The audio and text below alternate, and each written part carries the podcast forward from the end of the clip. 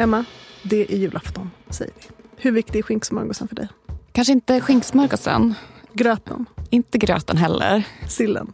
Sillen är jätteviktig. Kalle? Ja, det är viktigt också. Granen? Granen är jätteviktig såklart. Vems ögon tindrar mest? Mina. Det är ju viktigare för mig än vad det kanske är för barnen, känns det nästan som. Men det är nog ännu viktigare för min pappa. Så det späds ut lite traditionshetsen för varje generation, eller? Ja, det tycker jag. Vad är viktigt för dina barn? Julklapparna. Det här är A-kursen i julen med mig, Clara Wallin. Och med mig, Emma Frans.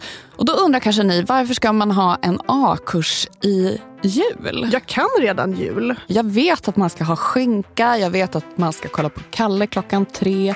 Jag vet att man ska ge varandra presenter. Men vet du varför? Ja, nu brinner ljuset igen, precis som det ska vara. Det brinner för alla och en var. För sen är nu... Nu är det jul. Snälla tomten, jag önskar mig en docka. God jul från Molly. Molly kan vara riktigt glad för hon har ätit sin spenat var dag. I år tar jag knäcken. På oss alla. Va? Ryan Reynolds here from Mint Mobile. With the price of just about everything going up during inflation, we thought we'd bring our prices down. So to help us, we brought in a reverse auctioneer, which is apparently a thing.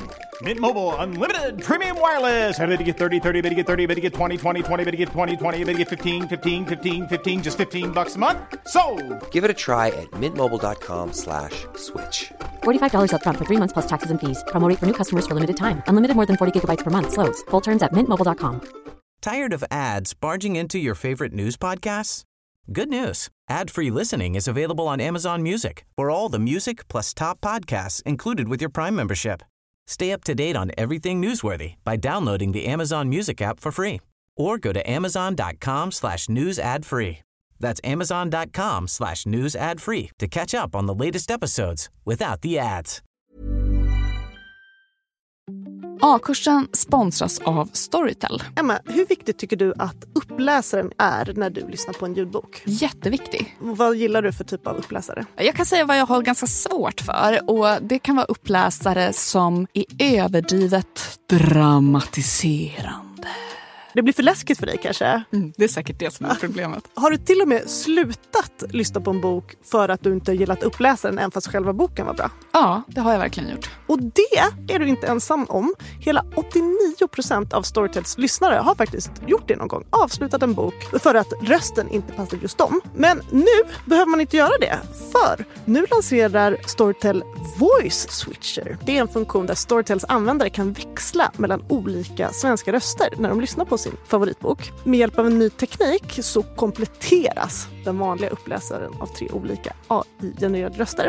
Till en början finns Voice Switcher tillgänglig på svenska på 25 titlar. Och jag som då gillar när man dramatiserar, jag har exempelvis lyssnat på Utvandrarna som Stefan Sauck som ändå är en sån där dramatiserande uppläsare och jag uppskattar när han bredde på med småländsken och så. Hans röst kommer nu finnas AI-genererad på en del svenska titlar. Försiktigt drog hon igen dörren bakom sig. Upprörda röster trängde igenom oljudet. Någon hostade kraftigt. Med pistolen i ett fast grepp smög hon fram och kikade in i rummet bredvid. Det här är alltså en AI-genererad röst. Otroligt. Framtiden är här. Gå in och lyssna på Storytel och hitta en röst som passar just dig. Tusen tack Storytel för att ni sponsrar A-kursen. Det här är också en högtid där man kommer träffa släktingar, kanske en del personer som man inte har träffat sedan förra julen. Och istället för att prata om politik eller prata kanske om kriget i Gaza så tänker vi att vi också kan bidra med samtalsämnen som kanske inte är riktigt lika polariserande. Eller det kanske de visste det. Alltså traditioner ska man inte fucka med. Det har man ju lärt sig. Alltså Sverige har helt tappat kontrollen på sina egna traditioner. I årtusenden har man kunnat veta när en traditionell högtid är. En tradition som julen är ju mycket, mycket starkare än en privat familjefest. Och den kräver att alla gör det samtidigt. Men absolut, när man sitter där på julafton och klunkar glubbel och trycker i sig lussebullar. Det kan ändå vara härligt att få komma med lite små besserwisser trivia liksom stöta ur sig mellan tuggorna. Och för att lära oss mer om julen så har vi den här veckan bjudit in Tommy Kuusela. Han är forskningsarkivarie vid Institutet för språk och folkminnen i Uppsala. Hur länge skulle du säga att vi har firat jul på det sätt som vi idag ser som en liksom traditionell jul? Inte särskilt länge. Kanske i dryga 100 år.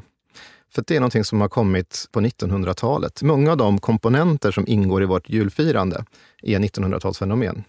Vi fick ju julgranen via Tyskland och den var i och för sig på 1800-talet, så där som det började etablera sig. Jultomten kom in som en ersättare av julbocken, också här i början på 1900-talet. Och mycket på julbordet har också blivit saker som har kommit in på 1900-talet. Och på 1960-talet så kom ju också Kalle Anka, som ju är en ganska viktig del för många idag i Sverige för julfirandet. Hur länge skulle du säga att vi har firat jul i Sverige i någon typ av bemärkelse? Ja, ordet jul är ju ett fornnordiskt ord. Så att det är ju ett förkristet begrepp egentligen. Och det kanske man inte tänker på, men vi är ju ett av de få länderna i världen som har, eller här uppe i Norden i alla fall, som har kvar det här ordet och inte använder ett kristet begrepp just för julfirandet. Och då vet vi att det här var en tid på året i den förkristna tideräkningen som kallades för alltså jul. Det finns redan belagt i ett utdött språk som heter gotiska, så finns ordet belagt redan. Ett germanspråk då. Så att en längre tid på året som infaller ungefär nu i december, januari.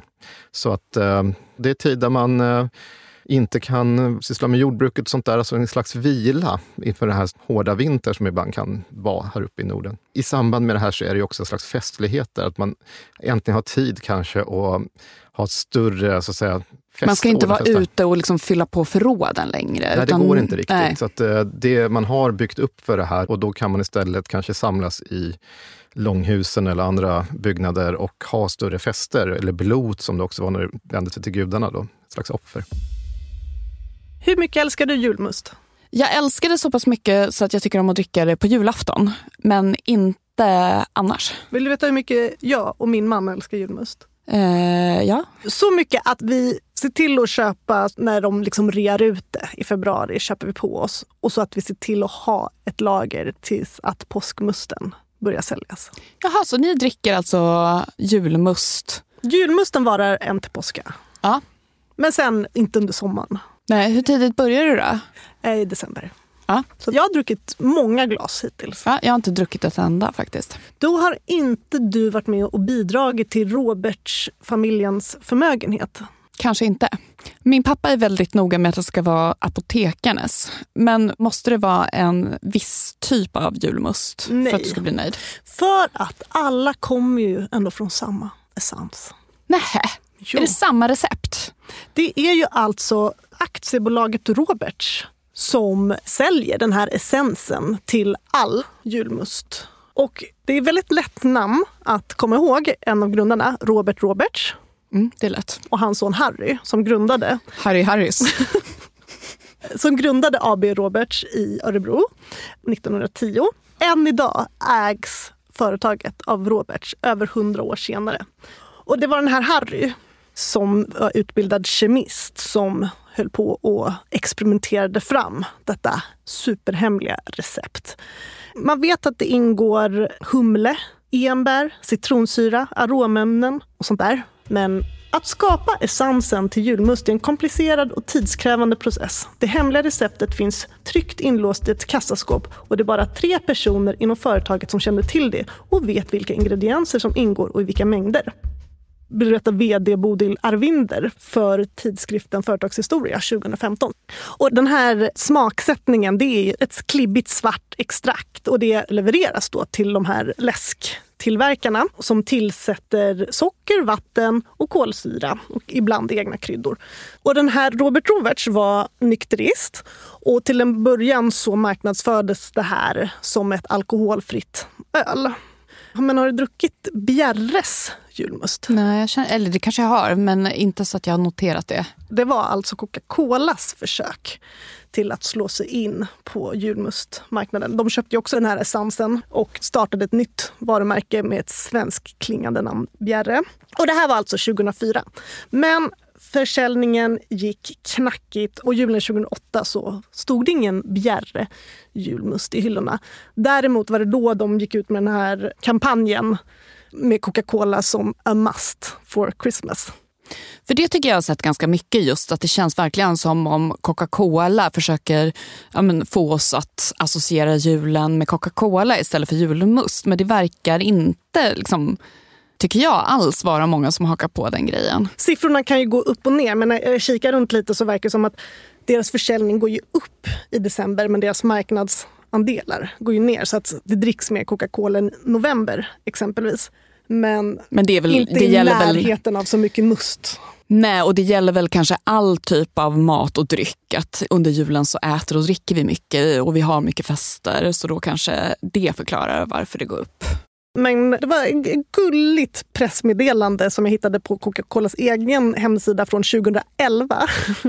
Alltså 3 år efter att de då hade tagit bort Bjärres julmust. Bjärre gör nu efterlängtad comeback på julmusthyllorna. Lagom till vintermörkret och den stundande julen kommer den klassiska julmusten tillbaka för försäljning på utvalda butiker runt om i landet. Vi vet att våra konsumenter vill ha både Coca-Cola och Bjäre julmust till jul. Och vi har anpassat oss efter deras önskemål. Vi kommer därför att ha erbjudanden där man själv kan välja om man vill mixa bara Coca-Cola, Fanta, Sprite eller om man vill ha Bjäre, säger Anna Lindfelt, presschef på Coca-Cola.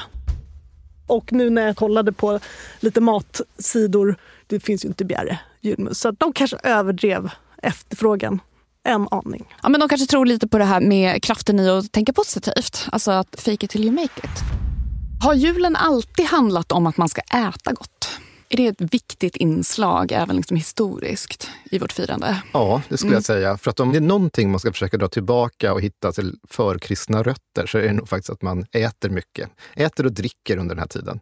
Så ätande, absolut. Och i katolsk tid så hade man ju fasta inför jul. Det här är ju borttaget. Vi har kvar lite rester av det på julbordet i form av lutfisk och sånt där som egentligen var en del av det man åt under fastan. För att det var först nu kring julen man fick ta del av kött, alltså julskinkan eller julkorv eller köttbullar som vi tänker på mycket i Sverige. Så det här är typiska, man lever lite i överflöd som man har samlat för då. Och vad var syftet med fastan? Det är också som påskfasta och sådär, att man ska rena sig själv lite grann, att åminna det kristna budskapet så att säga i julen. Så det här är ett sätt att pröva sig själv som människa. Att, en slags reningsritual kan man nästan säga förenklat om. Men det är kopplat till religion. Idag är det ju folk som fastar av hälsoskäl och sådana där saker. Nej, men det är helt religiöst. Hur kristen är egentligen vår jul? Du sa ju att namnet jul kommer från en förkristen tid.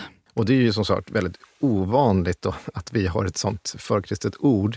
Men julen i sig har ju i större delen av tid som vi har källor från, så har det varit en väldigt kristen högtid. Och det här är ju då i åminnelse av Jesu födelse. Och julfriden är till och med lagstadgad från medeltida landskapslagar, att man fick extra hårda straff och sådär om man begick brott under den här tiden. Så det finns en julfrid, man ska vila upp sig, bete sig väl mot varandra, man ska gå till kyrkan på juldagen framförallt. Julottan är ju superviktig, eller har varit superviktig. Så att den har varit väldigt kristet laddad. Men det här är någonting som numera har blivit i ett sekulärt Sverige, så har tappat mycket av den här kristna betydelsen för människor. Det är ju några dagar kvar innan dopparedagen. Vad säger man? Dan före dan, före dan, före dan, före dan, före dopparedagen. Kanske jag räknar inte riktigt där. Ja, jag tror jag missade någon dan före, men absolut. Men det är ju en perfekt tidpunkt för att börja på något sätt sakta glida in i den här julefriden. Känner du julefriden? Nej. Inte än. Nej. Snarare julstressen, va? Ja. Att man ska bli klar med allting så att man ska kunna ta det lite lugnt under jul. Jag kände julefrid första advent. För då gick jag på så här första adventsgudstjänst. Och det var asmaffigt. Och då var det sådär kallt och krispigt och massa snö i Stockholm, eller hur? Jag tog mina 2 4-åringar, pulsade upp världens vackraste snölandskap upp för Vita bergen till Sofia kyrka. Kommer in, det är liksom 100 pers i kören typ. Det är orgen som spelar för glatta livet. Det är 2 trumpetare, det är Hosianna. Det är bereden väg för Herren. Jag har nog aldrig i mitt vuxna liv kommit i sån julstämning som jag gjorde då. Men blev lite hög på den här känslan och bara, jag måste ju bara gå till kyrkan hela december. Och något som jag ofta blir avundsjuk på är alla som går på vackra Lucia-tåg. För det tänker jag också är att då kommer man i sån stämning. Så då kollade jag Sofia kyrkan efter ett Lucia-tåg. Så tänkte jag gå dit med min äldre dotter. Hittade ett, betalade typ 200 spänn för det. Och så gick vi dit förra helgen. Och min då 8-åring var så här, det är inte så coolt med kyrkomusik direkt. Och jag fick vara så här, men vi klarar det här, det blir jättekul.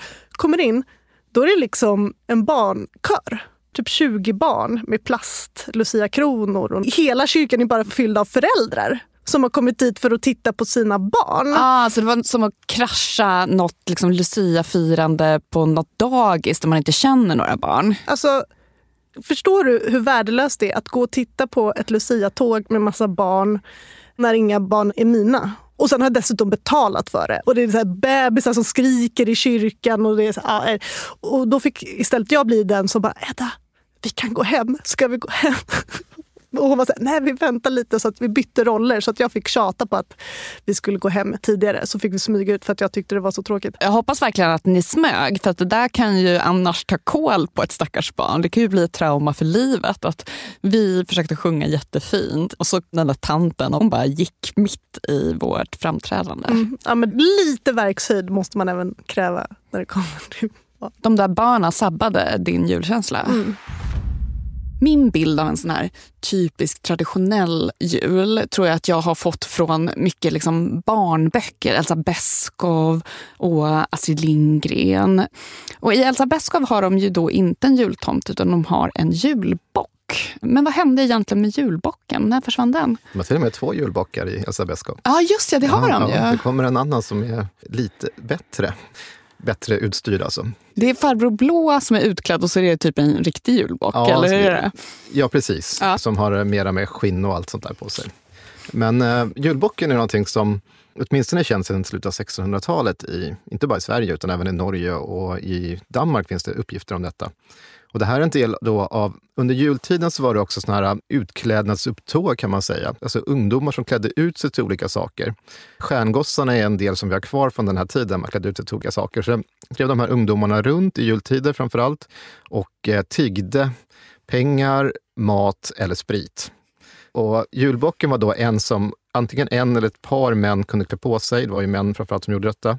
Och hade kanske skinn dragit över sig, en slags pinne med ett stort gethuvud på som man kunde öppna och stänga käften på. Och då kunde man stoppa ner mynt i den där, eller någonting till de som är i. Eller så kunde man ha en halmask eller någonting annat. Men den här julbocken brukade vara ganska stökig.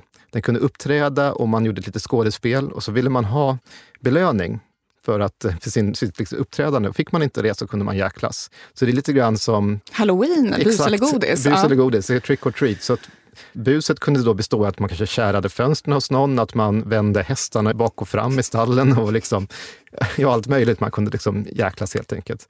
Så julbocken är känd och den var till och med så pass stökig i vissa områden i Sverige så att man liksom i städerna ville förbjuda den.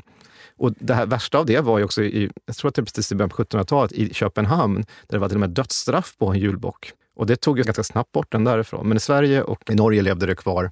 Och det var ju också sen den som blev julklappsutdelaren. Det stod redan av 1800-talet. 1807 tror jag äldsta omnämnandet av julbock som en julklappsutdelare. Och sen så hänger den kvar nästan hela 1800-talet tills den amerikaniserade jultomten började komma in och ta över det här. Men när den här liksom då julbocken kom för att dela ut klappar, då var han inte liksom så här jätteglad och snäll på det sättet. Nej. Som vi tänker på jultomten. Nej, han är ju lite mystisk. Man ska ju inte veta vem som är bakom den där masken heller, precis som med tomten. Men det är ju en lite mer skrämmande figur. Vi har ju delvis kvar detta. En motsvarighet som kanske är ganska känd för en del lyssnare här i områdena runt Alperna. Och då brukar man prata om Krampus. Och Krampus är då Nikolaus dag som är den 5 december, så det är Krampusnacht, natten innan. Och det här är figurer då som ser ut som djävulsfigurer helt enkelt. Som driver omkring också i grupper och ställer till djävulskap helt enkelt. Och från början under medeltiden så var det här någonting som Nikolaus hade i en kedja eller ett rep. Alltså helgonet Nikolaus. Det här visar ju helgonets makt då över djävulen. Det var det som var tanken. Och så fort den kommer fri därifrån så ställer den ju till och prövar personer runt om. Och kunde straffa. Den hade ju bland annat ett risknippe med sig och kunde straffa stygga barn. När tog då jultomten över? Ja, det här är ju någonting som inte sker över en natt, utan det sker i olika familjer, olika delar av Sverige, men övergången till 1900-talet. Där börjar sakta den amerikanska jultomten, för det är egentligen det jag talar om då, börjar tränga in i Sverige och blir mer och mer populär under 20-30-talet framåt. Och varför det blir så har många olika förklaringar. Jultidningar och konstnärer som utformar alltså jultomten och såna här saker. Är vår jultomte då liksom en motsvarighet till Santa Claus, eller är det liksom en annan? För att jag får ändå för mig i min barndom till exempel att jultomten kanske inte var den här, lite mer sträng, frågade om det finns några snälla barn här, medan den amerikanska jultomten säger ho ho ho och är liksom tjock och glad. Mm. Är vår liksom någon sorts korsning mellan då den amerikanska jultomten och julbocken? Ja, det kan man faktiskt säga. Alltså, den amerikanska jultomten, det här är egentligen en ganska lång historia. Jag ska försöka komprimera den så kort det går. Men tar helgonet Nikolaus, som är känt då sedan 200-300-talet, för motsvarande dagens Turkiet. Det är ett helgon då som har funnits i katolsk och ortodox kyrka. Det namnet har gett upphov till Santa Claus, och det gick så att det blev en Nikolauskult i stor del av Europa, inklusive i Sverige. Och när holländarna hade den här, då hette han Sinterklaas. Och Sinterklaas, när holländare emigrerade till USA, blev Santa Claus. Och där utformades också en bild av jultomten, av olika konstnärer och diktare och poeter och sånt där, som sen kom till Sverige. Och en av de som utformade den här amerikanska jultomten var Haddon Sundblom. Och han var då svensk och Ålandsättling. Så de pratade svenska i hans familj och så. Men han utformade alltså Coca-Colas jultomte med den röda dräkten och så. Och i Sverige så hade vi då, innan han kom in här, så hade vi julgubben och lite allt möjligt. Och det kom framförallt via jultidningar som var superpopulära i början på 1900-talet. Så försökte man liksom föreställa sig, vad ska man ha för symbol för julen? Då kunde det vara julgubbe, det kunde vara... En jultomte som ord kom ju också in här ganska tidigt under 1860-talet, tror jag, stomnamnet där. Och den här kom så småningom bli ihopblandad med den här amerikanska. För innan så var det inte helt självklart att den skulle ha röda kläder och stora vita skägget och vara tjock farbror, utan det kunde vara brun direkt, kunde vara skinn och det kunde vara en ganska hotfull figur. Och liksom, det var inte helt säkert, även om det såklart skulle vara en del till glädje för barnen, för att det var ju ändå en julklappsutdelare. Men har jultomten något med gårdstomtar att göra? Ja, det också. Det är en himla blandning. Ja, det är en himla blandning. Ordet jultomte i Sverige är faktiskt unikt, till och med i Skandinavien. Vi har en sammansättning av två ord. Jul, som ett förkristet begrepp. Tomte, som kommer av gårdstomte. Inte så gång i Danmark och sådär, de pratar om julman istället. Och julgubben säger man då, man skulle översätta finskan, eller julbocken där. Så jultomten är då... Tomtedelen är av gårdstomten, som är en slags gårdsväktare, ett övernaturligt väsen som fanns över hela landet. Och den här blev populär via konstnärer, Jenny Nyström kanske mest känd, som började illustrera mycket julkort. Först illustrerar hon ju Viktor Rydbergs dikt Tomten, som jag tror de flesta känner igen. Och det är ju en gårdstomte, det är ju inte liksom Santa Claus. Nej, och det är en gårdstomte, och då var... Jenny Nyström bara tonåring när hon illustrerade första gången för Viktor Rydberg. Och han var inte så nöjd, för han tyckte den var för grov och sådär, hennes första teckningar. Men sen så blev det ju hennes livsverk så att säga, och började måla tomtar. Och då blev de glada, de började uppträda i grupper och fick mer och mer de här julsymbolerna. Och de var också en julklappsutdelare. Och andra konstnärer tog vid och gjorde mer och mer av det här. Så att de har ju varit väldigt viktiga att forma vår bild av jultomten. Som ju påminner, men ändå inte exakt samma sak som den amerikanska jultomten. Tired of ads barging into your favorite news podcasts? Good news. Ad-free listening is available on Amazon Music for all the music plus top podcasts included with your Prime membership. Stay up to date on everything newsworthy by downloading the Amazon Music app for free or go to amazon.com/newsadfree. That's amazon.com/newsadfree to catch up on the latest episodes without the ads. Clara, är du på Twitter? Eller X som det heter nu för tiden? Nej, det är jag inte. Men jag kan gå in och snoka. Jag har registrerat ett konto med noll följare. Du har ett trollkonto? Ja, men det är mest för att kolla på din. Psycho. Nej, men det är mest för att kolla på reaktioner på våra avsnitt. Om du lägger ut att jag tycker att det är spännande. Ja, det är spännande. Så det är mer narcissism än stalker. Men då kanske du inte känner till att sedan 2009 så har faktiskt Gävlebocken ett eget Twitterkonto. Som är liksom point of view. Exakt. Gävlebocken, det är ju roligt. Är det det? Jag vet inte. Alltså, det kanske var lite kul i början. Men där så skriver den såna här lustigheter på engelska som feels good to be bock. Ja, men det är kul. Jag ska lurka in på fler X-konton. Du kanske till och med kan våga och börja följa några. Ja, men jag vet vilken som blir min första i alla fall. Före mig. Du blir min tredje. Efter Agnes Wold. Gävlebocken, Agnes Wold och sen Emma Frans. Mm. Ja, det låter ju som ett fint gäng visserligen. Det vill jag fira jul med. Kul. Ja. Också nyligen skriver Gävlebocken beginning to look a goat like Christmas. När den föll platt för mig. Och efter att den hade brunnit ner, I'll be bock. Ja, det funkade på dig. Ja. Ja. Men har du någon relation till Gävlebocken? Nej, det kan jag inte påstå. Men det är väl kul att den brinner. Ja, du tycker det. Ja, men det är också en tradition. Ja, vi får säga att det råder delade meningar om hur kul det är när Gävlebocken brinner. Men Gävlebocken har man i alla fall satt upp ända sedan 1966. Och den liksom installeras då den första advent. Men bocken står ju inte alltid hela vägen fram till jul, som du säkert känner till. Bocken varar inte ända fram till påska. Nej, det gör den ju definitivt inte. Och nu spelar vi ju in det här avsnittet lite innan vi vet exakt hur länge den nuvarande julbocken kommer få stå kvar. Men vi kan väl säga att oddsen är emot julbocken. För av de 56 gånger som man då hittills, innan då 2023, har satt upp den här julbocken så har den bara 19 gånger fått stå kvar. 30 gånger har den brunnit upp. Men den har även då blivit både påkörd och sönderslagen. År 1970 fick den stå i 6 timmar tills den brändes ner. Vad trist för de som sätter upp den att det går så snabbt. Knappt någon hann titta på den eller njuta av den eller imponeras av dess höjd. Hur stor är den egentligen? 13 meter hög, 7 meter lång och 3 ton tung. Ja, då är det ju inte så lätt att baxa upp den. Nej. Men apropå det där du sa då, att det inte är så himla kul när den brinner ner efter 6 timmar. Efter 1970 så tröttnade man faktiskt på att sätta upp den här och la ner det här projektet. Men då var det istället en grupp elever från Vasaskolan som tog över. Men deras då lite mindre, den lilla bocken, slogs sönder. Inte helt hemskt. Lilla bocken brusar. Den lilla bocken slog dem sönder.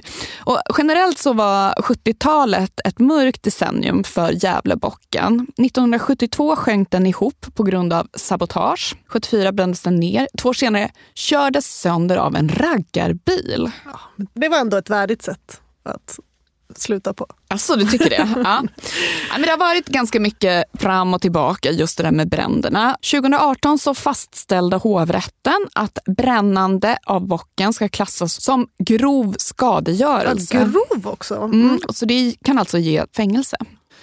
2001 tändes bocken på dagen före julafton av en 51-årig amerikan som senare dömdes till 1 månads fängelse och 100 000 kronor i skadestånd. Kom inte hit och bränn upp vår bock. Vi passerade med bil där. Och då sa han som körde, kolla bocken bara brinna. Och då tvärnitade han och jag hoppade ut. Springer ikapp den mannen där. Han började nästan grina till och med. Han hade hört att det var tradition att bränna bocken. Man har ju också försökt motverka det här genom att impregnera bocken. Det gjorde man 2006. Och då var det bara det röda bandet på bocken som han lyckades bränna upp. Alltså det är så sjukt hur liksom, de här bockbrännarna, de är helt gränslösa. Men det kan inte vara en så tillfredsställande känsla för pyromanen att bara se den lilla rosetten brinna. Nej, precis. Även 2007 impregnerade man den, men efter det så fick man lite klagomål för man tyckte då att bocken såg blöt ut. Så det blev ingen impregnering året därefter, 2008. Sen 2010 har man i alla fall vakter dygnet runt. Men det hade man tydligen inte tidigare. Man har försökt med lite såna här kameror, övervakningskameror och sånt också. Det har också framförts förslag då om att istället då för att folk ska liksom tutta eld på bocken från höger till vänster så ska man då bränna bocken efter jul. Ett julbål. Ja. Nu är glada julen slut. Precis, och själv tycker jag att det är en ganska bra idé. För det var någon gång jag följde då bocken på Twitter när den fick stå kvar och de liksom monterade ner den. Ja, det är kanske det tråkigaste sättet. Ja, jag tyckte det var ett väldigt ovärdigt slut för julbocken. Så att jag ställer mig själv ganska positiv till det här förslaget. Man har faktiskt gjort det. År 1997. Men senare förslag har röstats ner i kommunfullmäktige med motivationen att man inte vill uppmuntra till mordbrand. Men jag håller inte riktigt med om det resonemanget, för då tänker jag att alla så här majbrasor är någon sorts uppmuntran till mordbrand.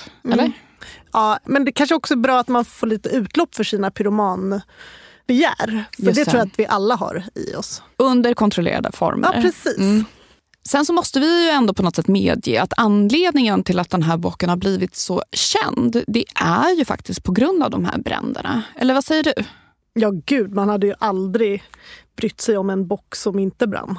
Och vissa av medlemmarna i den här så kallade då bockkommittén som tydligen finns, de anser ju att bocken faktiskt måste brinna ibland för att man ska upprätthålla intresset. Låt den brinna. Det är min favoritsalm från första advent. Och det kanske egentligen handlar om bocken.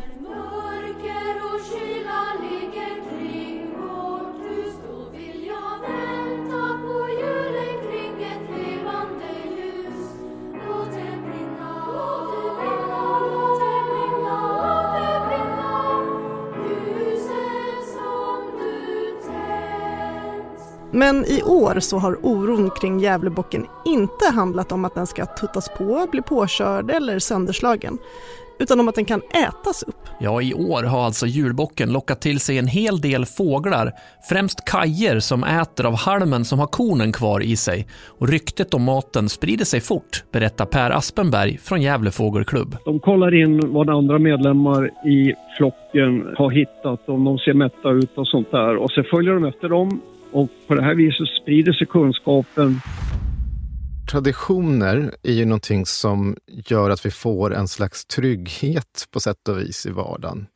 Oavsett om det är mindre traditioner som kanske bara gäller i en vänskapsgrupp, på en arbetsplats eller i en familj. Eller om det är större traditioner som faktiskt större delen av den befolkning man tillhör eller det samhället man lever i följer. Så är det en trygghet i våra liv på sätt och vis. Det är ett avbrott i vardagen som oftast är kopplat till fest eller någonting glädjefyllt, någonting positivt. Vi vill ju ha det här och förhålla oss till hela tiden. Man kan prata skinka, man kan prata Aladdin-ask, man kan prata julotta. Men jultraditionen över alla andra jultraditioner i Sverige är väl ändå Kalle Anka och hans vänner som 3:00 år efter år önskar oss god jul. Men egentligen kanske borde heta Benjamin Syrsa och hans vänner önskar god jul. Ja precis, det är ju han som är värden. Ja, men det är ju en popularitetstävling. Benjamin Syrsa hade ju inte mycket att komma med i jämförelse med Kalle Ankas popularitet, varken när det började 1960 eller nu, så det är kanske inte så konstigt att det döptes till det. Och år efter år blir ju det mest sedda programmet i svensk tv. Bara de senaste 20 åren har det varit det alla år, förutom 2013, 2015 och 2019, då Melodifestivalen har segrat. Men det visas också i våra nordiska grannländer. Gör den? Men verkar inte ha blivit en lika stark tradition där som här. Vilken är din favorit? Men jag tycker att det är viktigt att man är med från början. Alltså Tomtens verkstad, det är min favorit. Då kommer det stämning. Mm. Det var ju mycket kontroverser där 2012. Jo, det känner jag till. Ja, skittråkigt. Jag ska inte gå in så mycket på det. Där det var den här dumma blondinen, pickan in i dockan och den dansande juden som klipptes bort. Men det var ju Disney som tryckte på att vi kan inte visa den här typen av stereotyper. Så det var liksom inte att SVT ska vara så himla politiskt korrekta? Nej, de hade inte tänkt tanken. Utan det var, vilket ju är anmärkningsvärt. Det är ju det konstiga. Och det, som sagt, det blev ju lite debatt kring det. Men jag tror inte det blev riktigt lika mycket ramaskri som 1982 när man tog bort hela Tjuren Ferdinand. Va? Alltså där gånger några miljoner lät det. Ferdinand, måste jag säga, det är också en favorit. Ja. Mm. 8 december 1982, Svenska Dagbladet. Vi har tagit bort Tjuren Ferdinand från Kalle Anka, programmet på julafton, därför att så många barn önskat en förändring. Aldrig kunde vi ana denna enorma reaktion från hela vuxen-Sverige, sade Britt Lidne, TV1 på tisdagskvällen. Men det här bekräftar ju lite att Kalle Ankas jul, det är mer för vuxna än för barn. Samtliga reaktioner har kommit från vuxna. Det var barnen som önskade en förändring och detta är ju ett barnprogram, säger Britt Lidne. Nu ville vi visa Musse Pigg, Jan Långben och Pluto som inte förekommit på evigheter i tv och då måste något tas bort. Vi råkade tydligen trampa på Svea rikes heligaste tå när det blev Ferdinand. Men det hade blivit samma liv vad vi än tagit.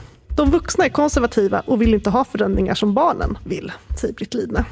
Men det blev så dramatiskt det här så att efter att Benjamin Syrsa sjungit till stjärnan sådär, så fick de kasta in Ferdinand. Ah, ja, okej. Okay. Mm. Och året efter, 2 december 1983, står i Svenska Dagbladet. Tjuren Ferdinand kommer i tv på julafton. Det lovar TV1-ledningen vis av skadan. Förra julen ströks den fridsamme tjuren ur den traditionella Walt Disney-timmen på julaftons eftermiddag. Resultatet blev folkstorm. Tillsammans är vi starka. Om vi verkligen vill något så kan vi skapa förändring. Inspirerande, tycker jag. Mm. Verkligen. Och Emma, vad tycker du om Kalle Ankas fotoexpedition när han fotar fåglar? Ja, det är inte min favorit. Men barnen älskar den. Min son skrattar som mest på just den. Det är alltså Clown of the Jungle, heter originalet. Djungens clown från 1947. Jag tycker den är lite för våldsbejakande.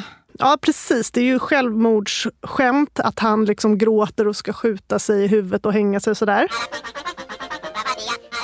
Men när du sitter där i soffan och kollar på Djungens clown och vill sluta tänka på hur våldsamt det är, så kan du tänka på att den här tokiga fågeln som gör livet så surt för Kalle, den baseras på en typ av trädhörna som i Brasilien kallas Aracua pequeno. Men på svenska har den det tungvrickande namnet Motmotchachalaka. För några år sedan rapporterades det om att det förekom en så kallad Kalle Anka-effekt under timmen som Kalle visades på julafton. Bland annat stod det i DN den 22 december 2016 då SVT visar Kalle Ankas julafton minskar antalet larmsamtal till SOS Alarm dramatiskt. Förra året var minskningen 16% jämfört med timmarna närmast före och efter programmet. Och så har det varit de senaste åren. Men säg den frid som varar. 2018 var det annat ljud i källan och medier rapporterade istället om en nästan helt utebliven Kalle Anka-effekt. Jag skulle tro att idag sitter inte svenskarna lika blickstilla framför tvn som man gjorde för bara 5-10 år sedan, utan nu väljer man att titta vid det tillfället som passar en bättre. Och därmed så är man också ute mer i trafiken och därmed så sker det till exempel mer olyckor. Och det här var SOS Alarms kommunikationschef Thomas Jansson som pratade med TV4. Vilka av våra nuvarande jultraditioner tror du är på väg bort? Traditioner är ju någonting som är ganska flytande och förändras hela tiden. Det finns ju inga statiska traditioner. Allting har hela tiden förändrats. Så har det alltid sett ut och så kommer det alltid se ut. Och jag ska säga någonting väldigt nästan provocerande då. Någonting som jag inte vet om det är på väg bort, men någonting som man har förändrats, det är Kalle Anka. För att när jag var liten så var ju Kalle Anka väldigt magiskt. Det var ju äntligen fick man se tecknat i en längre svit.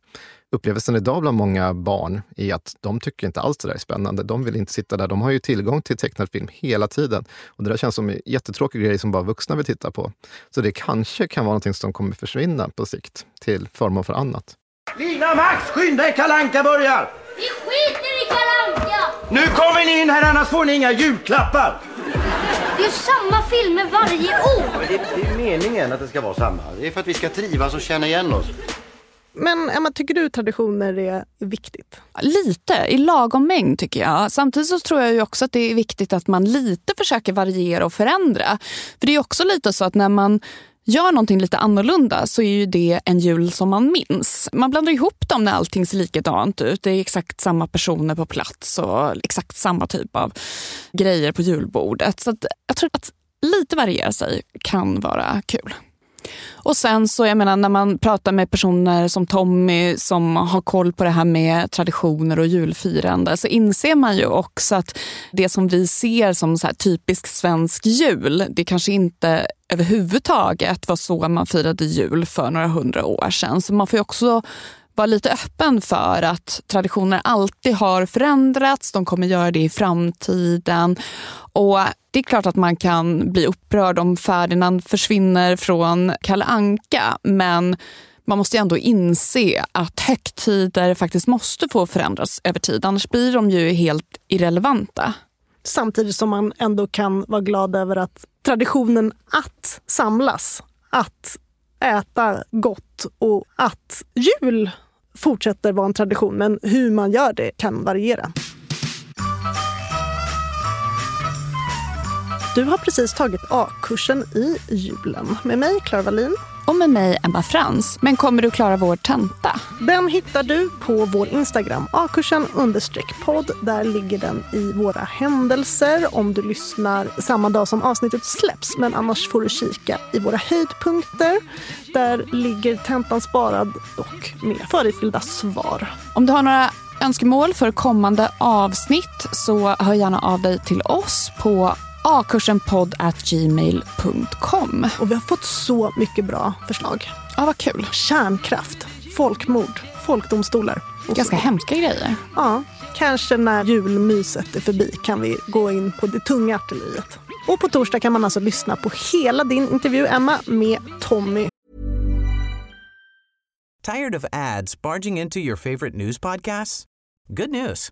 Ad-free listening is available on Amazon Music for all the music plus top podcasts included with your Prime membership. Stay up to date on everything newsworthy by downloading the Amazon Music app for free or go to amazon.com/news ad free.